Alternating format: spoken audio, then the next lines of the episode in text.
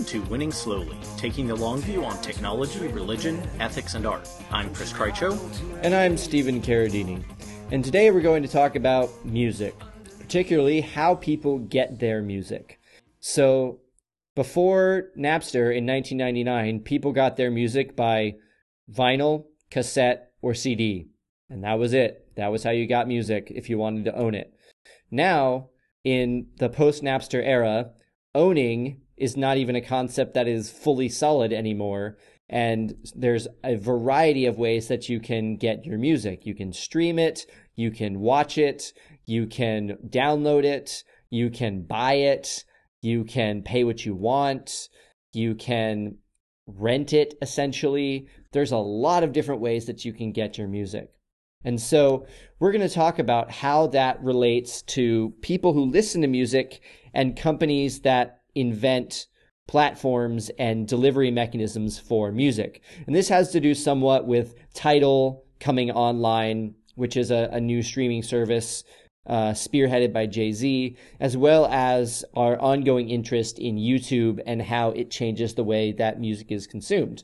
One of the interesting things about this is, unlike many of our episodes, which take a fairly millennial focus and a fairly American centric focus, we're going to have a bit more discussion of international behaviors and mm-hmm. of those kids these days, meaning people who are younger than us and some who are older than us, and just look at some of the ways those things differ. Now, granted, we're going to be speaking mostly either anecdotally or from studies we've read because neither of us have lived for extended periods of time in other countries, and also neither of us have been other ages than our own because we're right. not time travelers, unfortunately. Right. I mean, we have been other ages than the ones we are right now, but but at we that haven't... point, we were still with the same generation of people. We haven't right. been other ages right. now, which is right. I have not been 13 and 27 at the same time. True story. That would be, Should be weird. weird. Be weird. But that's an interesting thing because 13 to 24 year olds in a recent study that I'll link watch YouTube more than television, which seems like a no brainer, but it's something that's important. YouTube is replacing television for a large section of the upcoming generation. And I do mean replacing. Yep. In in some cases it's augmenting, that's certain, but in large situations, in many situations, it's just replacing TV and people are watching clips on their computer from Netflix and from YouTube.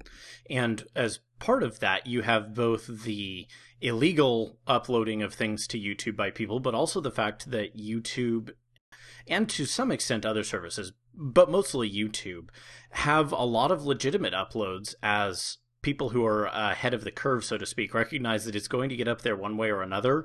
And the two approaches are try to fight the people who put it up or be the people who put it up and make some money off of ads or subscriptions or however you want to monetize it. Right. And of course, if that's true for TV, one might ask, what else is it true for? And as we alluded to in our episode about Zoe Keating's kerfuffles with YouTube, it's also enormously true of music.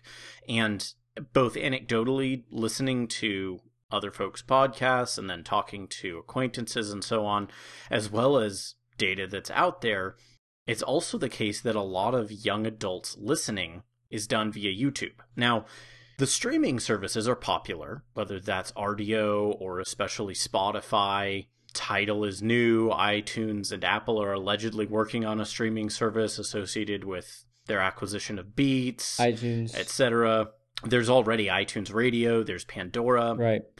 But at the end of the day, YouTube is kind of winning, which is well, it, it's kind of weird to me because while I occasionally go listening for music on YouTube, mostly I use other services and or I buy my music but I'm an outlier. Yeah. And part of the reason that Chris and I both buy music as well as use services like Spotify once we've bought the music. Chris and I have talked before about how we use Spotify, and we largely use it as a convenience after we've purchased the music, mm-hmm. um, or as a way to find music that we then purchase. Right. As as we do that, one of the benefits is that the sound quality is good. Famously, Spotify had to have a tiny, tiny, tiny amount of time from click to play. And that was like their killer app, their killer invention that made them possible. When you click the button, music plays. It's like you're not even connected to the internet, which is a really interesting and kind of amazing technical feat. But the sound quality is also really good, which is another technical feat with getting that much information through the internet to the player as quickly as it does. So that's a benefit to Chris and I. We like that. There are a lot of people in the world that don't care about sound quality whatsoever. And I do mean whatsoever because there are some songs on YouTube that have like you know there's 192 kbps and 320 kbps these are qualities that you can get of sound. The the number that youtube is associated with is basically potato 64 18 64. one and a half okay so it's not really that bad but i mean the audio quality on these rips is just dreadful yeah and what's interesting is that Tidal has come along and said, all right, well, we're going to give you high quality audio. Same thing with Neil Young's Pono music player. We're going to give you high quality audio. And to some extent, this is a cool idea. On another hand, there are very small percentage of the population who really know what they're listening to with extremely high quality audio. Chris and I might be among them, but I haven't really investigated whether or not that's true. Uh, because I just haven't been interested enough to try to get high quality audio. And so there are upsides that are potentially eh, maybe not so up. And the downsides of Tidal, the fact that there are exclusives and the fact that you have to pay $20 a month or whatever the price settles at, because I don't know if it'll stay at $20 a month or wherever it is now. That's a significant downside, particularly if those are exclusives uh, Lily Allen, who's an artist, just suggested via Twitter that this is going to push people back to piracy because they don't want to pay 20 bucks a month to have to get the music that they already would have gotten via streaming services like Spotify, which I think is totally I think it's totally legit. I think it's a good argument that if you make something behind a paywall that people have to keep buying, quote unquote, buying to get the same thing, you know that starts to sound like a newspaper and you know what happened to newspapers so right and people's response is i want this on demand rather than i'll go spend the dollar 29 to buy the tune from itunes or amazon or wherever else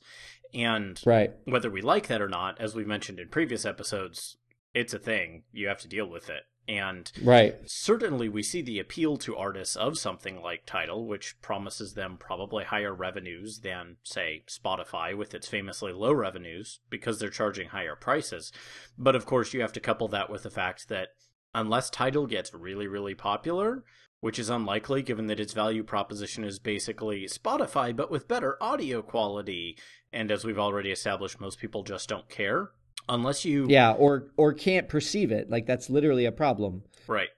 And so yeah sure maybe there's a higher per play value on Tidal than on spotify but if there are a lot fewer people playing that still doesn't necessarily come out to a win. Right. What it does do probably is make it look at least from the studios and artists point of view like maybe people will actually be incentivized to buy this if nothing else if the only places to get it are buying it or getting it via higher price streaming. But as steven just said there is a third option which nobody likes and by nobody i mean none of the producer side likes and rightly so and that's piracy and people we know and and youtube. Right and youtube though of course which is sort of piracy yeah uploaded. YouTube says this is copyrighted material and takes it down. Yeah, YouTube, yar, sort of. yar. Yartube? Half yar. Half yar tube? Half yar tube. There we go. yar tube. okay, too much fun. Too much fun. There's a there's an interesting consideration for the consumer there though, which is okay, I, I want this streaming because I like the convenience of it. At the same time, if I can't get it streaming, maybe I buy it via iTunes or Amazon or some other market. And honestly, those are the two major markets at this point. It's hard even for me to think of another one. There are others Bandcamp, Beatport, you know, there are others. They certainly exist, but they're much, much smaller. And they also tend to target niches rather than being the main place to buy you know, Beyonce. That's true. You don't think about buying Beyonce from Bandcamp. That's very true. Yeah, and that brings up an interesting point of access. So there are funneled gates of access for particular types of audio. More so now that Tidal has said you can't get X, Y, and Z without be going through Tidal. Well, in the rest of the world, they've had these issues for a long time in that there are I mean, famously, Netflix is not available in many countries, and so people illegally sign up via VPN and give and give Netflix money illegally, which I think is awesome.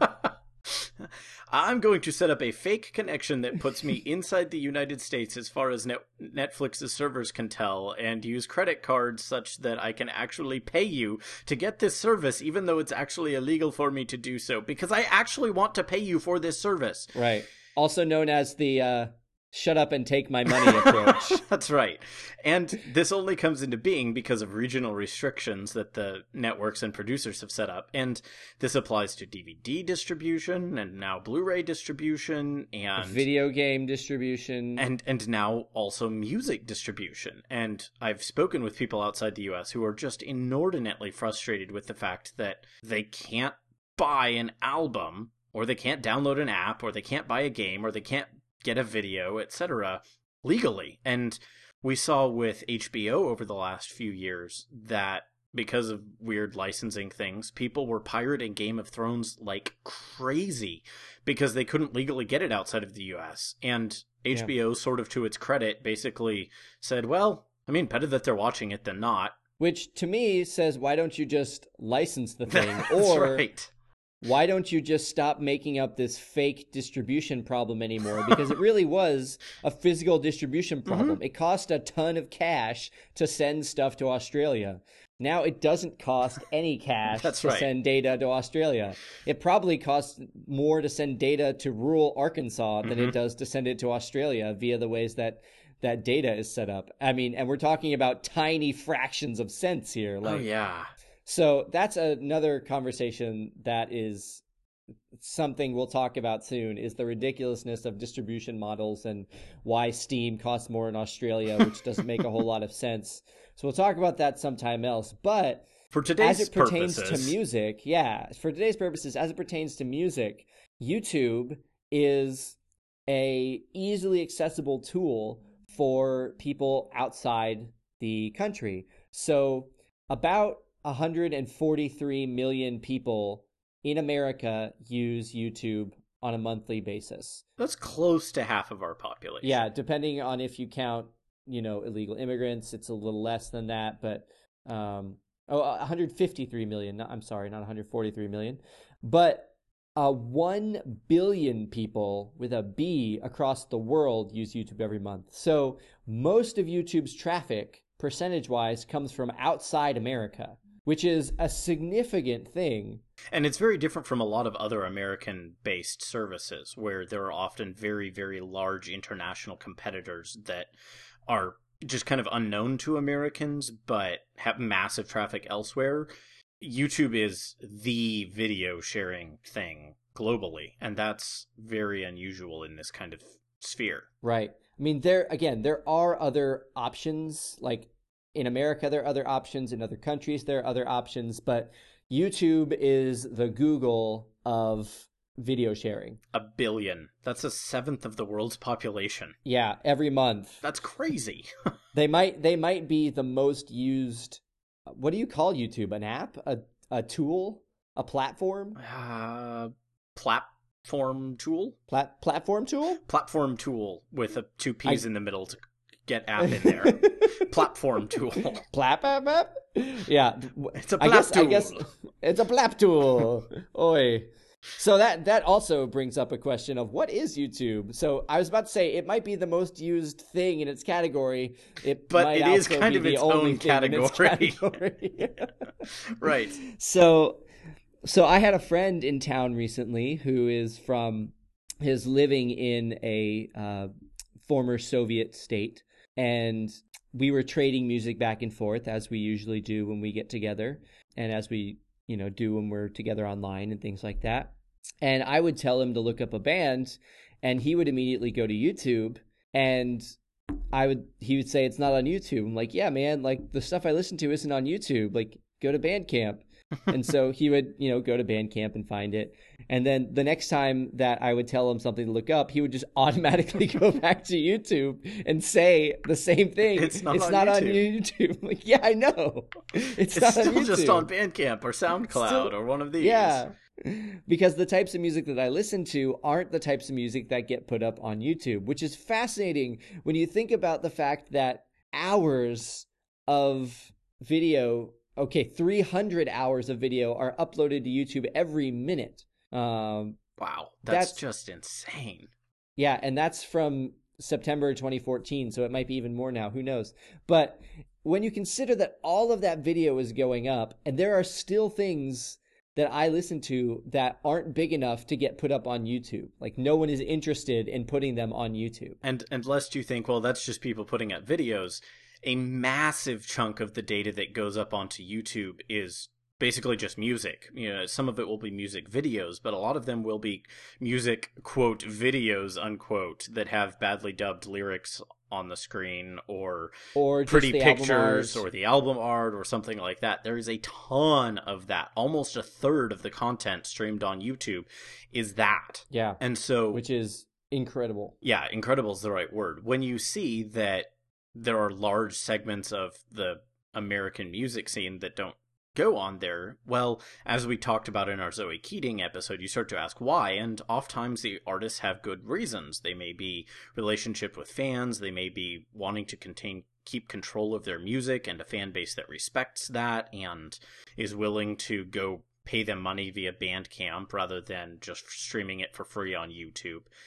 It may be that their fan base is small enough that they don't have to worry about people uploading it and they're not getting credit for it, etc. Or it may be that their fan base is just in a different section of the population that doesn't use YouTube as much. Right. So I'm going to see the Mountain Goats today, which is really exciting. Um, they have a metal band opening for them, which is confusing.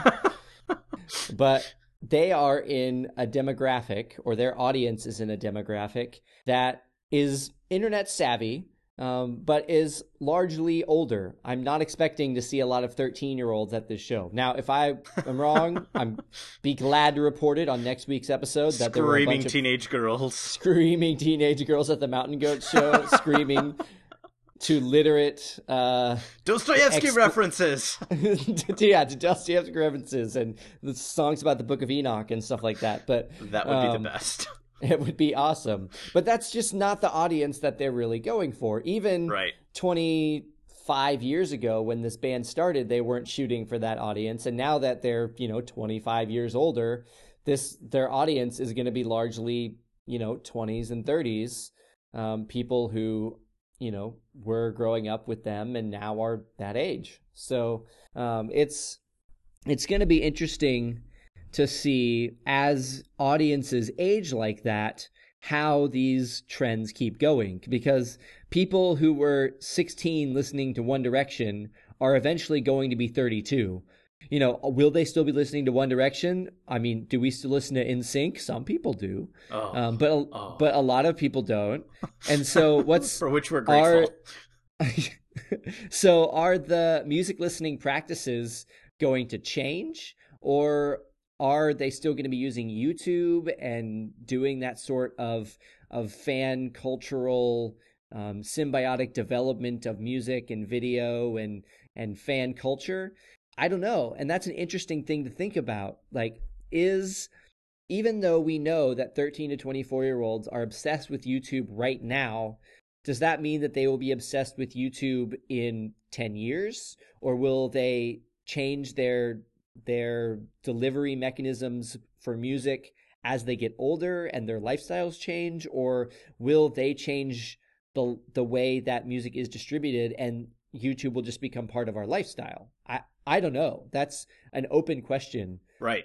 Well, and if current patterns are anything to go by, there's also a, a closely related question, which is in 10 years, what are those 13 year olds going to be doing?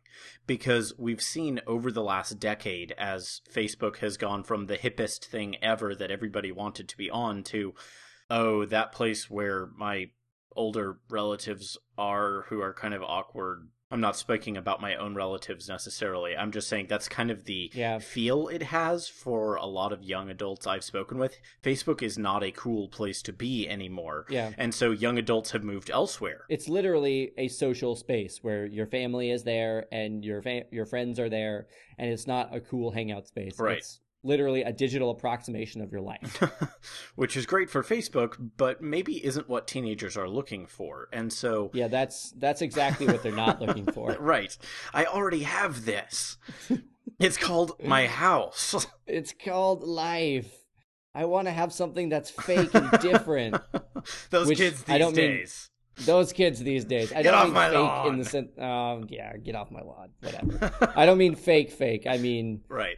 Something else. di- different construct fake. And so there is, of course, that question of what will people be doing in 10 years who are 13 to 24, as well as what are the 13 to 24 year olds doing today. Right. And then there's one other question that's interesting to me, which is well, what about these folks who have created a career for themselves via YouTube? Yeah. Famously, groups like the Piano Guys, who have made a musical career out of posting cool videos to YouTube.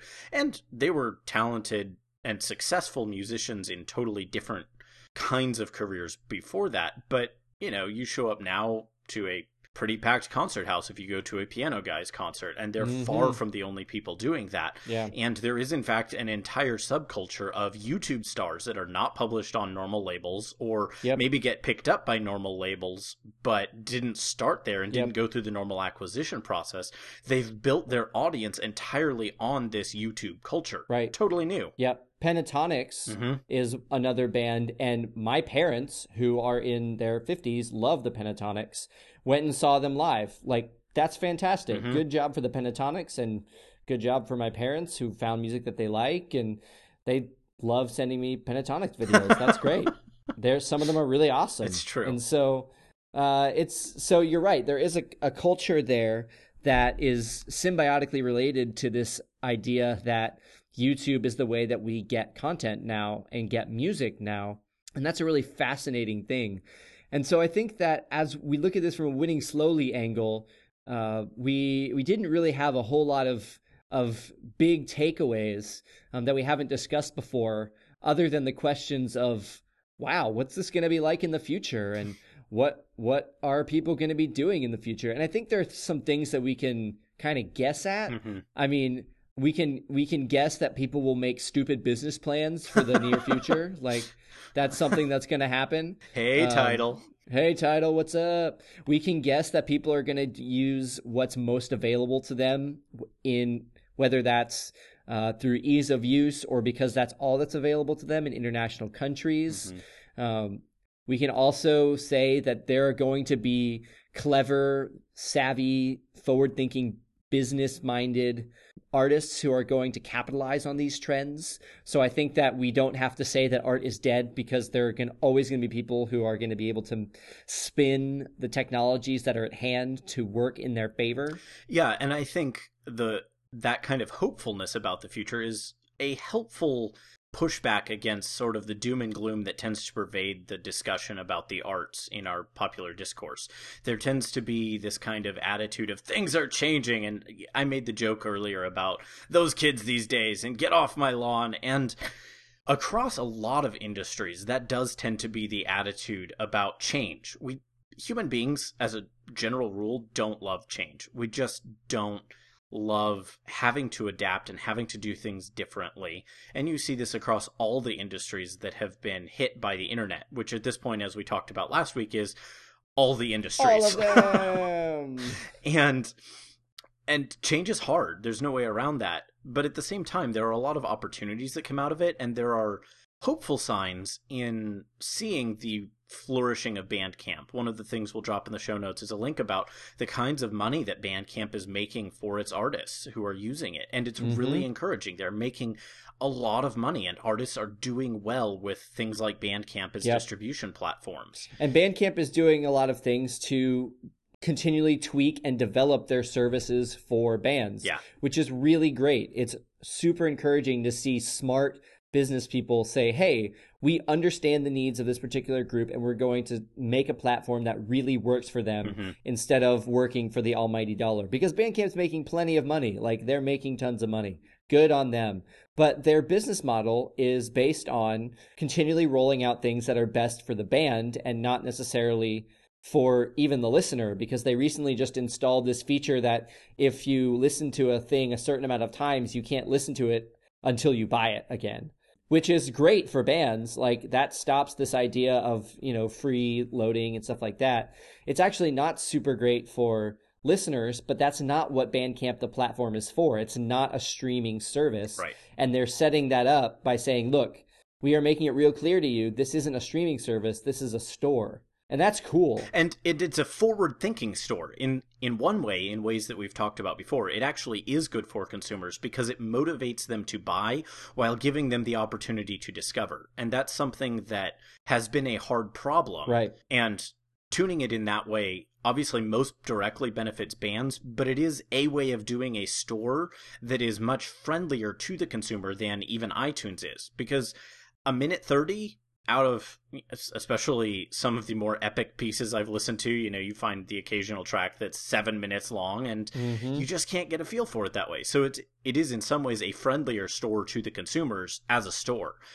But on the bigger takeaway is that it just gives us hope for businesses continuing to innovate and do things that take advantage of the technology rather than complaining about the technology and doing it in a way right. that really does benefit the artist and provides good value to the consumer and is a sustainable business. This is a real thing that people really can do. And so we think that about to some extent YouTube because they've worked to get universal licensing and things like that and so there's there's a lot of things that YouTube is doing right as well even though we have talked about YouTube's foibles mm-hmm. and struggles recently but there are reasons to feel hopeful about music does it look different? Yeah. Do we know what it's going to look like in the future? nope. Not really. Not really. But do we feel confident that given the ways that people have adapted, that people will continue to, to adapt and continue to be able to make careers in music? Yes, we feel confident about that. Before you go, there was a fascinating interview with President Obama conducted by Thomas Friedman mostly looking at his foreign policy specific to the ongoing negotiations with Iran and the nuclear deal he's attempting to reach. And whatever you think of President Obama's foreign policy in general, we think this interview is worth your time because it is one of the few places where he has clearly articulated his foreign policy views. And while I may differ with him in a number of areas, he made one point that we thought was great, which is mm-hmm. we have some options and it's okay to try things. And if it doesn't work, other options are still on the table. And to take advantage of that fact, to use the position that America has in the world to try things that aren't just saying, well, okay, time to start shooting. Yep. And that's that's a good thing. How well how well this will work out, we don't know. And do we agree with everything in this? Maybe not. But it was a really interesting take and one that bears further consideration. So we commend the piece to you to think about, regardless of what comes of it. We thought it was a thoughtful response to thoughtful questions. Definitely worth your time to read, even if you disagree. The music that opened the episode was number one by the Sideshow Tragedy. Please don't use it without permission. We've used it with permission. You can find show notes for this episode with links mentioned throughout the episode, as well as a link to that music at winningslowly.org. We encourage you to subscribe in iTunes or your favorite podcast app. And hey, if you like the show, would you do us a favor and rate us on iTunes? We'd love that. You can follow us at, at Winning Slowly on Twitter or app.net, and you can follow me at, at Chris on Twitter or app.net. And you can follow me at, at Scaradini on Twitter. And until next time, thanks for listening.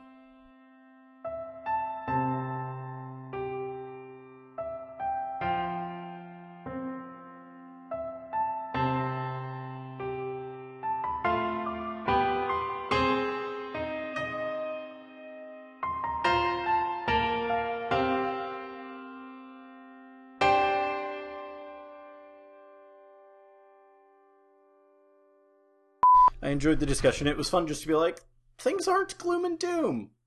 This is kind of fun. Yeah. yeah. Things can work out. There's going to be a ton of show notes this time. Yep. And that is cool. I'll let you do all that hard work.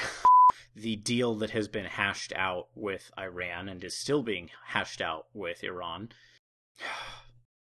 I just said Iran two different ways. I have to do that again. Yeah, you did. yeah, you did.